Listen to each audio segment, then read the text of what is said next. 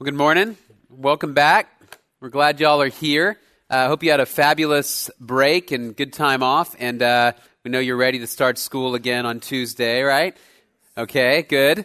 But yeah, we're glad you guys are back and excited to begin the book of Philippians with y'all. You are in luck since you came back a couple days before school starts. We're going to start Philippians this morning. So if you'll turn to the book of Philippians, chapter 1. One ministry related announcement I want to make as well is that our, uh, if you're interested in going on one of our summer missions projects, the applications for those are now up online. You can get on there and apply anytime. Uh, we have three trips. Uh, one goes to East Asia. One is to a Muslim context. We call it Trade Winds. And then the other goes to Greece. Uh, if you have not been on an overseas mission trip, uh, I would really challenge you during your time in college, do that. You can take the five, six weeks. Uh, you'll still be back in time for the second summer session. And uh, if there's not a real compelling reason why you shouldn't go, I just would encourage you. It will change your life, your perspective of the world, uh, your perspective of God and what He's doing around the world. So uh, you can go to our website, grace-bible.org. Just go to the college page, and you'll be able to find the link there to those mission trips applications. Those are due in early February. All right, Philippians chapter 1. I'm just going to read the first couple of verses. Paul and Timothy, servants of Christ Jesus, to all the saints in Christ Jesus who are at Philippi, with the overseers and deacons, grace to you and peace from God our Father and the Lord Jesus Christ. Would you pray with me? Father, we thank you so much for your word. We thank you for the opportunity to study it this morning. We thank you that because of Jesus Christ, we have life eternal. We know that we will live and reign with you and your Son Jesus forever and ever. We thank you that because of his death and resurrection, our sin no longer condemns us, but instead we have freedom and new life. And I pray that we would live in such a way that we proclaim your mercy to the world. And that would be the highest priority. As we just sang, we pray that our lives would testify that there's nobody higher, nobody greater than you, our God. As we study your word this morning, I pray that you would move in our minds, open up our minds, remove distractions and confusion. Make me clear in what I say. Allow us to understand your word. I pray that you would move in our hearts, that the resistance and the sinfulness and the rebellion that is in there, Father, would not keep us from submitting ourselves to you in obedience. And then, Father, empower our hands and our feet, our mouths, our eyes, our minds to do your service. We thank you. We pray all of this in the precious name of Jesus. Amen. Well, uh, on Christmas Eve 2009, two professional basketball players, uh, Gilbert Arenas and uh, Javaris Crittenton, were playing cards in their locker room. They were both Washington Wizards, and uh, they began to get into a dispute.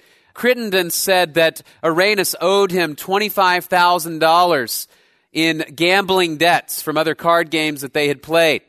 He said, uh, returned back and said, I'm not going to pay those. Uh, Crittenton at that point apparently shouted something like, I'm not your punk. Uh, at which point Arenas reached down beside him and pulled out a pistol and pointed it at his teammate's head. Apparently, his teammate also had a pistol nearby, reached down and pulled it, and the two guys, these two basketball players on the same team, pointing guns at each other in their own locker room. Made huge news. The next day, both of them said, ah, it's, you know, just us blowing off some steam, not really that big a deal. We're buddies. I love him. We've set it aside. Now, uh, I can't imagine how you would move on from that if a coworker actually pulled a gun and pointed it at your head. How do you have that conversation, you know, the next day? Uh, about yesterday. Let's just blow that off, right? I can't imagine. Uh, they seem to have forgotten that they were on the same team, right? When you're on the same team, you're working for the same goals. And so sometimes you set aside smaller disputes and distractions. Can you guys imagine if we came in here this morning and uh, Jamie played a song I didn't like? And I said, I, I, I don't like that song, The Stand, and I pull out a gun right? Stop playing it. I said we're going to play How Great Is Our God. Okay? Can you imagine? right? We're on the same team. We share the same goals. And uh, it's easy to forget when you're in a working environment. It's easy to forget, I'm sure, uh, for professional athletes. It's easy to forget for all of us. You and I, as believers in Jesus Christ, we're on the same team. Right before Jesus ascended into heaven, he called his disciples to a task that we are now called to, and that is to make more disciples or followers of Jesus. He says, Go into all of the nations and make disciples. Teach them to obey everything I commanded baptizing them in the name of the Father and the Son and the Holy Spirit. Says, I'll be with you always for that task. And so, if you are a believer in Jesus Christ, that is the mission of your life, and all other desires and goals and rights subordinate to that. And so, that means that in the midst of living life with one another, there are times we're called to set aside what we may want to do, the things we may want to win we're called to set those things aside for the sake of the gospel. But you and I struggle with that. At least I do.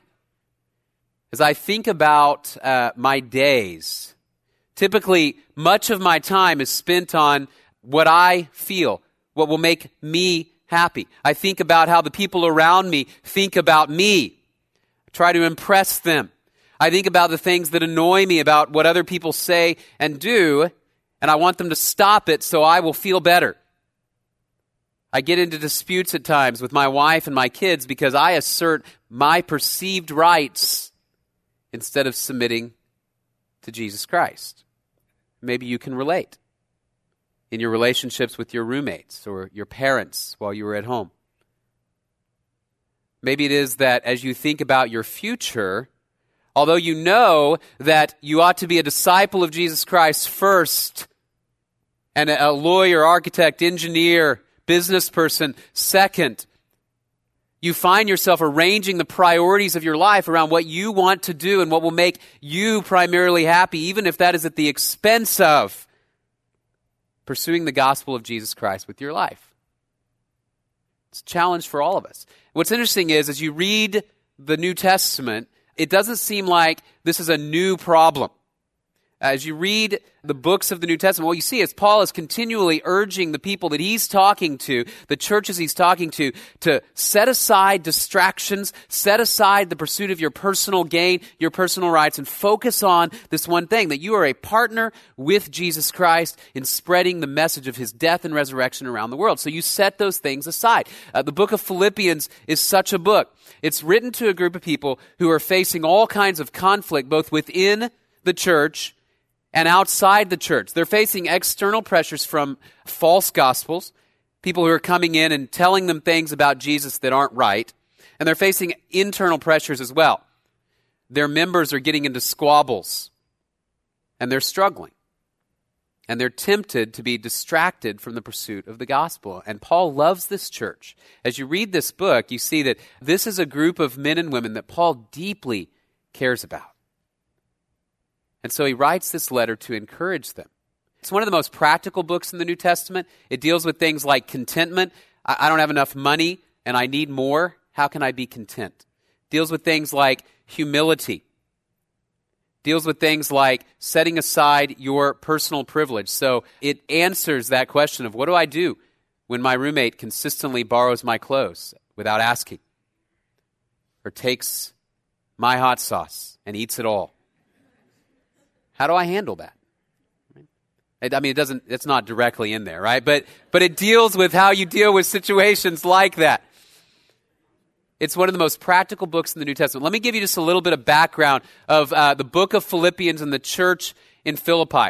After Paul became a Christian, remember, Paul, prior to becoming a Christian, had been a persecutor of the church.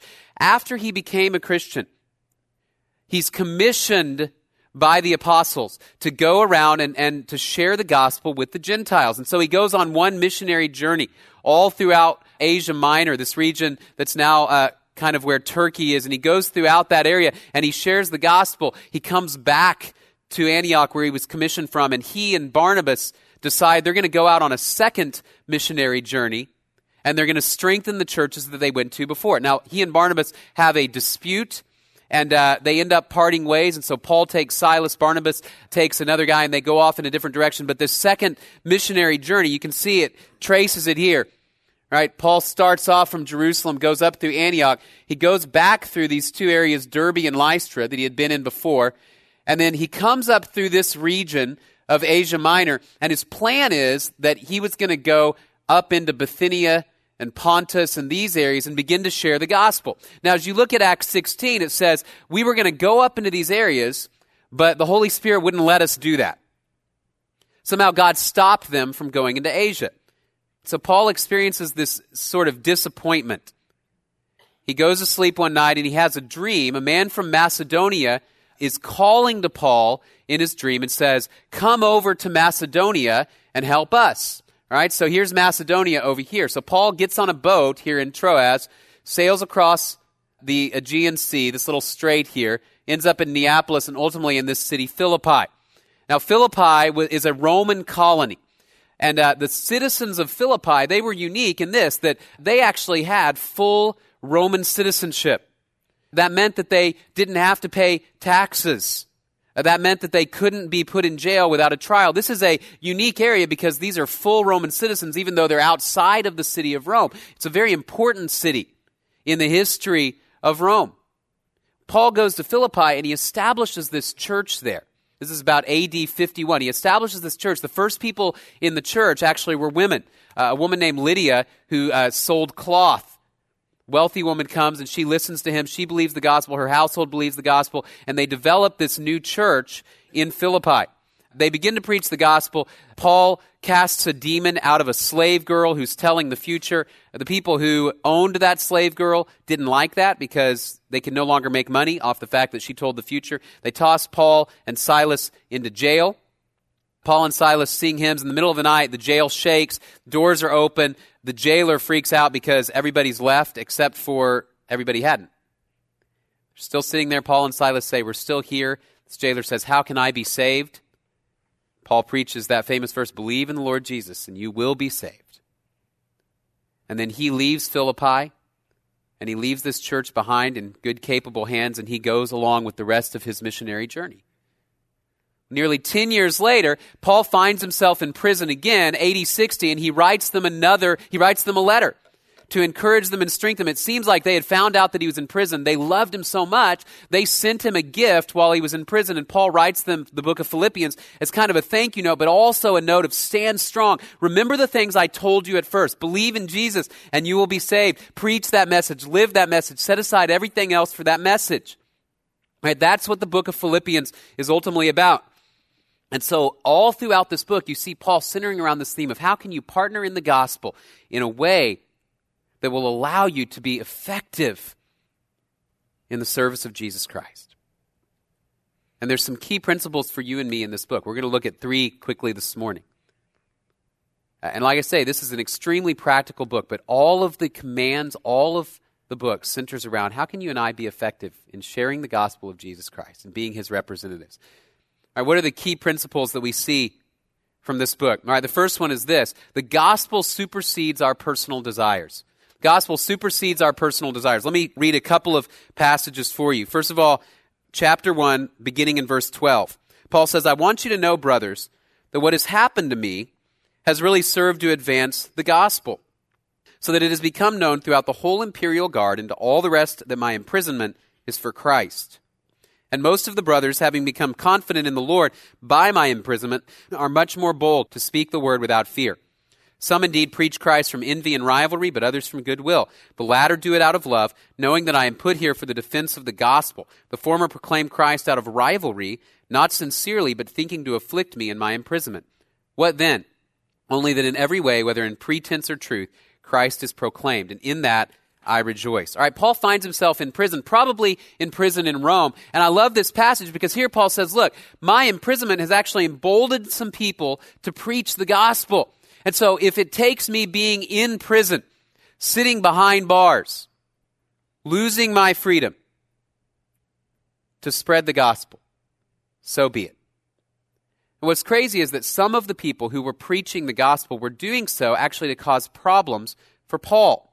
Now, we don't know exactly what's going on, but it seems like there were people who had maybe some minor theological differences with Paul. They may have agreed on the substance of the gospel, but they had some differences with Paul, and so they take the advantage of the fact that Paul is in jail, and they say, This is our opportunity. We'll build our own little churches. We'll go out, preach the gospel, and gather converts, and leave Paul in the dust.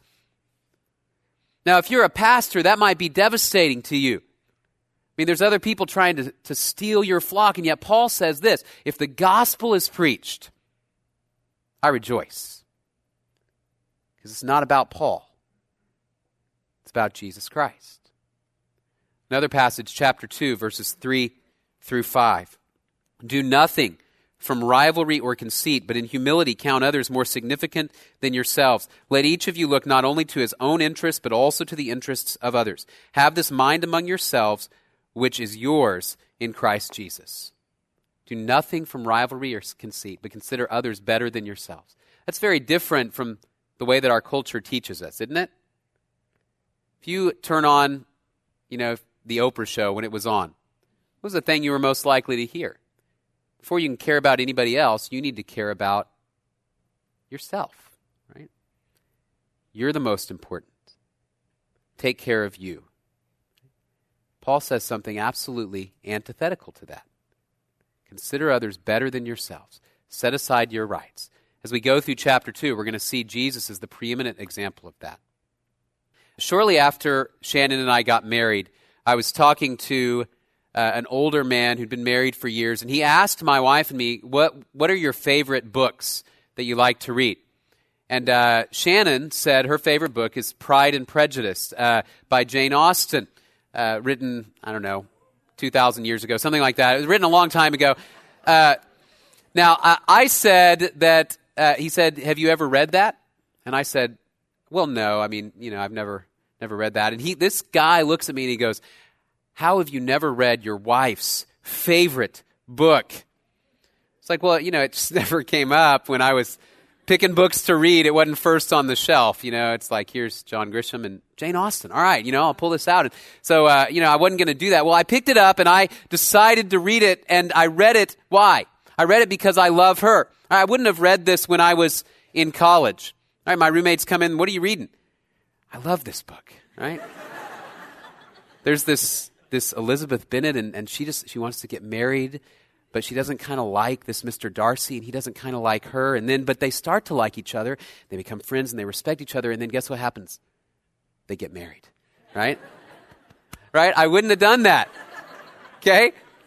Now, why did I read the book? Because I love my wife. Now, it turns out it actually was, it wasn't, wasn't too bad, right? But I read it because I love her. Now, vice versa. She's watched a lot of movies, read a lot of books, does a lot of things, not because they're her preference but because she loves me.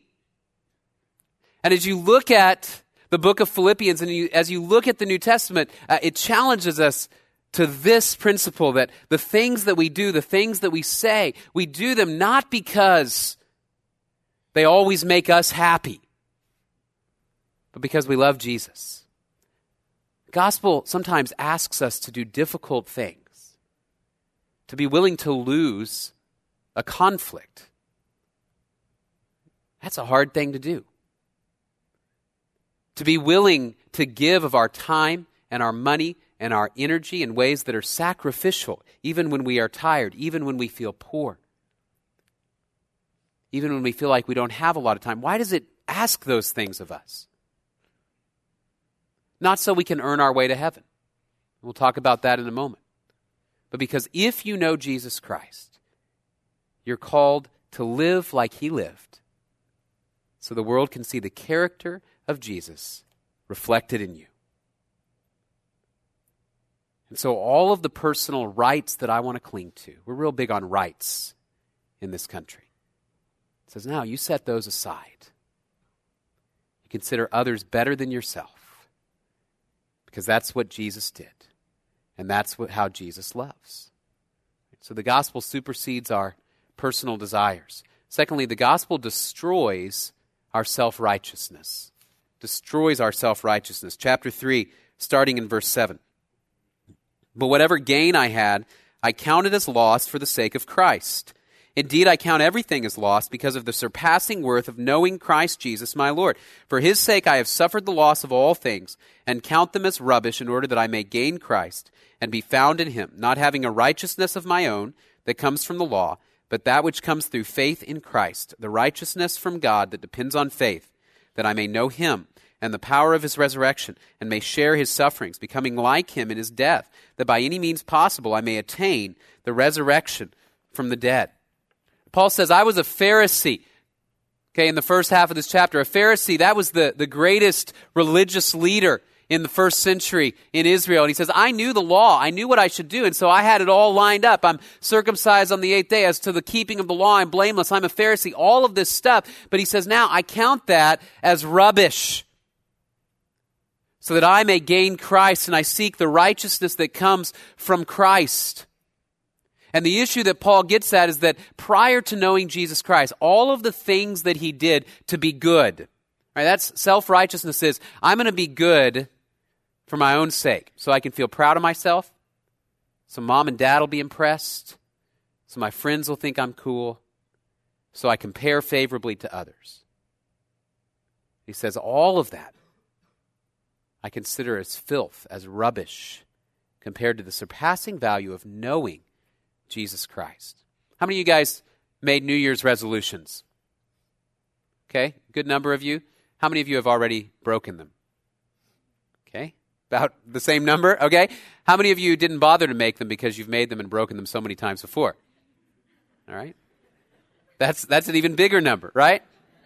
I ran across an uh, article this past week, a, a, study that talked about why we break our New Year's resolution. So you begin the year and you say, uh, I'm going to lose weight, or uh, I'm going to be nice to my roommate, or whatever it may be. I'm going to exercise. And what happens is that you and I, we lack the self control to do that. It was a fascinating article from a secular perspective saying you and I fundamentally lack self control. If I put a, a, big tub of ice cream up here, and I set it up here and I say, uh, some of you are dieting, don't eat that. All right?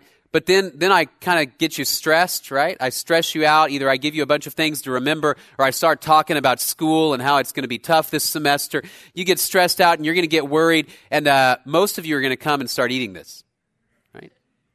Because we lack self control. And it was interesting, this article said that the only real ways to avoid that problem is simply not to have it there in the first place.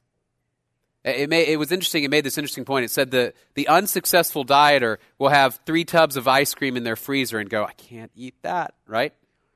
Until their self control gives out, and then they'll open it and they'll eat it. The successful one just doesn't walk down that aisle in the grocery store at all. But it also said there was something else. You have to retrain your mind to focus on those things that are positive and good and not at all related to what you're trying to avoid. And I thought it was interesting because as we look at this concept of the righteousness of God found in Jesus Christ, Paul talks about self-righteousness and what self-righteousness fundamentally is, is it sets up a list of rules. Do not steal. Do not commit adultery. Do not do this. Do this. Be nice to people. Give your money. And, and you look at those and you go, okay, here I go, right? I'm going to do this. And you dive in and, and you always fail. You always fail. Because the power with which you're trying to do those things is limited to you, and you don't have it. You don't have the self control. And the motivation is limited to bolstering your own self worth or pride or prestige. And that's not a good enough motivation. And what Paul says is, I left all that behind, all that self righteousness. Instead, what I did is I poured myself into the person of Jesus Christ, and I seek the righteousness that is found in Jesus right, now the actions he may do may look the same. He's still going to give to the poor. He's still going to avoid impurity. But the two things that are different one is the motivation. Now I'm doing it because I love Jesus Christ and he loves me. And I want to show the world what he's like. And two, the power with which I do it is different. That's Romans 6 right there. The law could not accomplish righteousness for us because we, we lack what it takes. But the Holy Spirit, if you believe in Jesus, now lives within you. The Spirit of Him who raised Jesus from the dead lives in you. And so I rely upon that because I can't do it. Gospel of Jesus Christ destroys your self righteousness. There may be some in here who you don't yet know Jesus Christ, and you're thinking, I'm going to earn my way to God's favor, right? Basically, your life is put stuff on a scale. If I do more good stuff than bad stuff, God will approve of me, right? Biblically, that's a total lie. But what we rely upon is the fact that Jesus Christ died for you and me to pay the penalty of our sin because we're in such a deep debt we can never dig out of it. And he rose again, he defeated death and sin. And this is part of the great news that when he rose again and then he ascended into heaven, he sent his spirit to live in our heart if we believe in him. So I don't have to trust in my self control and my righteousness anymore. Instead, I trust in Jesus Christ. It's been fascinating to watch all of the coverage of Tim Tebow the last several weeks and months. It's been really interesting to see. And I think the reason that it's been so interesting to see is because as I've watched all of the media articles, most of it is centered around is this guy for real? How could somebody be so consistently kind, uh, care more about people than the little brown ball? How could somebody really believe all of this Jesus stuff that he says he believes? It's been interesting to watch because I, I have no doubt that Tebow is far from perfect. I don't know the man, I've never met him. But I've no doubt that he struggles. And yet, I think what's been amazing is all along, if you listen to him talk, he never points it back to, yeah, you're right, I, I, I don't cuss, and that's, man, that's pretty cool? I'm very nice. Come with me. I'm going to give some stuff to some little children, right? He never does any of that. It's been amazing to watch that all through this, the focus has been on, at least from his mouth, here's why I do this because Jesus loves me and I love him back. And I don't do this so you can think I'm so cool. I do this because of who my Savior is. Now, again, he's not perfect, he's just a guy. But I find it fascinating that our world really, really struggles to understand the righteousness that is found in Christ as opposed to the righteousness we try to build up in our own effort. And if you and I will seek out the righteousness of Christ, you may not be a 24 hour news item, but people will notice the person of Jesus Christ. It destroys self righteousness to elevate the righteousness of Jesus Christ. And then, third, the gospel promises us heavenly citizenship. Look at chapter 1, verses 20 to 21. Sorry, chapter 3, verses 20 to 21. But our citizenship is in heaven, and from it we await a Savior, the Lord Jesus Christ, who will transform our lowly body to be like his glorious body by the power that enables him even to subject all things to himself. Our citizenship is in heaven. The gospel promises us a citizenship that is above and beyond this world. In other words, this world citizenship is one that says you can make the world a better place by working hard, by seeking your own righteousness. This world tells us that we can make things better if we elect the right leaders, uh, we get the right people in place. And yet the reality is, we know that that's really not true, is it? Saw a study just from this past week or so done by Harvard. It said 55% of today's college students think the country is going the wrong direction. 32% aren't sure, and only 12%, 12% think it's going the right way. Hey, here's what's interesting. In the last election, 61% of college students voted for Obama. That's a pretty big margin. But most of them, more than 50% now, disapprove of his job performance. Now, I say that not to make a commentary on President Obama or his job performance, but simply to say this that often what we believe will become our salvation disillusions us. Because we look to people, we look to their righteousness, and we look to the structures of this government. I mentioned before that the people of Philippi, they were proud of the fact that they were Roman citizens. And yet they were experiencing this tension because uh, their allegiance to Jesus Christ often came in conflict with their allegiance to Rome. Because they would not worship the emperor. Roman emperors tended to say, yeah, you can worship this Jesus guy as long as you also worship the emperor. Christians said, we won't do that. And it created this friction. And over time, some of them ended up dying for their faith. And yet they were proud of their Roman citizenship. Just like you and I, we love our country. We love living here and being a part of it. And yet there's this tension between being a citizen of this country and a citizen of heaven. And how do we reconcile that?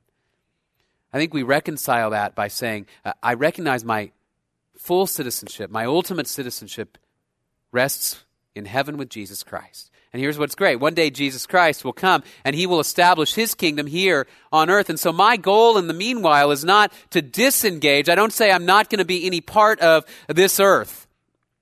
Nor is my goal to say I'm going to dive in and give all of my energy and all of my time and all of my effort to the kingdoms of this world. But instead, I say what I'm going to do is I'm going to represent the values of heaven here and now so that more and more people will sign up for heavenly citizenship.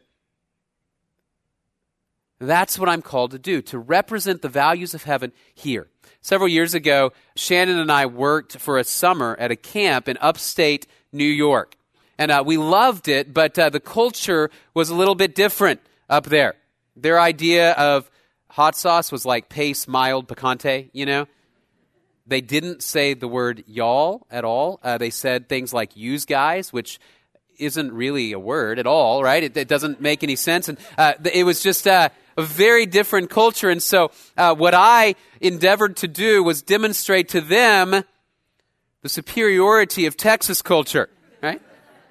So, I made them real salsa with fresh ingredients. Uh, I used the word y'all a lot. Uh, they laughed at me for a while, and then they began using it as well, right? Because it's better than use guys, okay? It's one word instead of two. What was my goal? I wanted to represent Texas in New York. I didn't sit on the side of a hill and go, I wish I was back in Texas. Nor did I insist that they all begin, you know, wearing cowboy hats and boots or whatever it was. But instead, I said, I'm just going to represent my home here. That's what we're called to do. As citizens of heaven, say, I'm going to represent Jesus Christ here and now I'm going to represent the righteousness of, of God in Jesus Christ. And I'm going to rely upon His Spirit to do that. I'll come before Him in humility and pray, God, give me your righteousness, not my own, for your motivations through your power. I'm going to set aside my own rights in the way that I eat and drink, the way that I speak to others, the way I interact with my roommates, the way I vote and engage with politics, the way I think about my career and my future, the way I think about dating. I'm going to set aside my preferences so I can reflect the values of my heavenly citizenship. And that's what the book of Philippians will consistently challenge us to do to make our partnership with the gospel of Jesus Christ the highest priority of our lives. So let me ask you as we close what, what do you value more than anything else? What do you value more than anything else? When you think about your life, you think if I could have a successful life, it would be this. How do you fill in that blank? Is it a particular job? Is it a particular type of family? Is it a particular type of acclaim from others? Be honest. What do you value more than anything else? I think, like you guys, at times, it's hard because there are times, realistically, that I, if I answer that question, the answer would be something like I value providing a comfortable lifestyle for me and my family. I value having people pay attention to me and what I say. What do you value more than anything else? And how can we begin to round the corner and say, what I want to do is I want to value the things of heaven and be a partner in the gospel of Jesus Christ as He's called me to do. As we sing this last song, reflect on this question, then ask God to give you the strength and the motivation to value His gospel above all other priorities.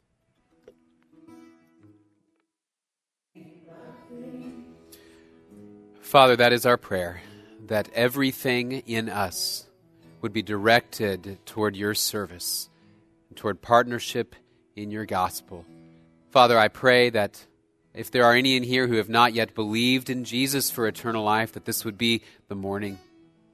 They recognize that his death and resurrection on our behalf pays what we cannot owe. There's nothing we can do to earn your favor. And Father, for those of us that are here that know you, remind us of that. That we want to have the righteousness that comes from knowing Jesus Christ and not our own righteousness. That we want to then set aside the things of this world that we value, our personal rights, our personal privileges, to subordinate those to your gospel. Make us faithful to do that. God, I pray from this group that you would use each of these men and women to have an impact on this campus that can only come from the power of your Spirit working in us. God, we love you. We pray, be with us now as we go out. In the precious name of your Son, Jesus. Amen. Y'all have a wonderful week.